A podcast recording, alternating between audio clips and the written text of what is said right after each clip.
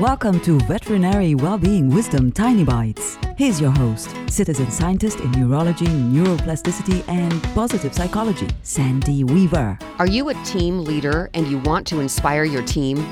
There are a lot of leadership coaches who will tell you to always present a strong, confident face to your team. I disagree. Let them see you struggle. Let them see you fail. Let them see you dust yourself off and try again. Let them see you being human, admitting your foibles, asking for help, and triumphing.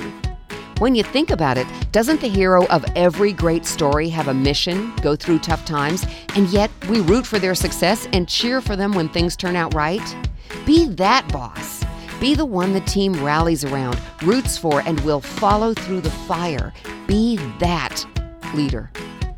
For tools to create more success in your life, visit centerforworkplacehappiness.com. Want more tiny bites of veterinary well-being wisdom? Subscribe to the podcast and share it with your friends. And there's lots more at centerforworkplacehappiness.com. Here's to your well-being, one tiny bite at a time.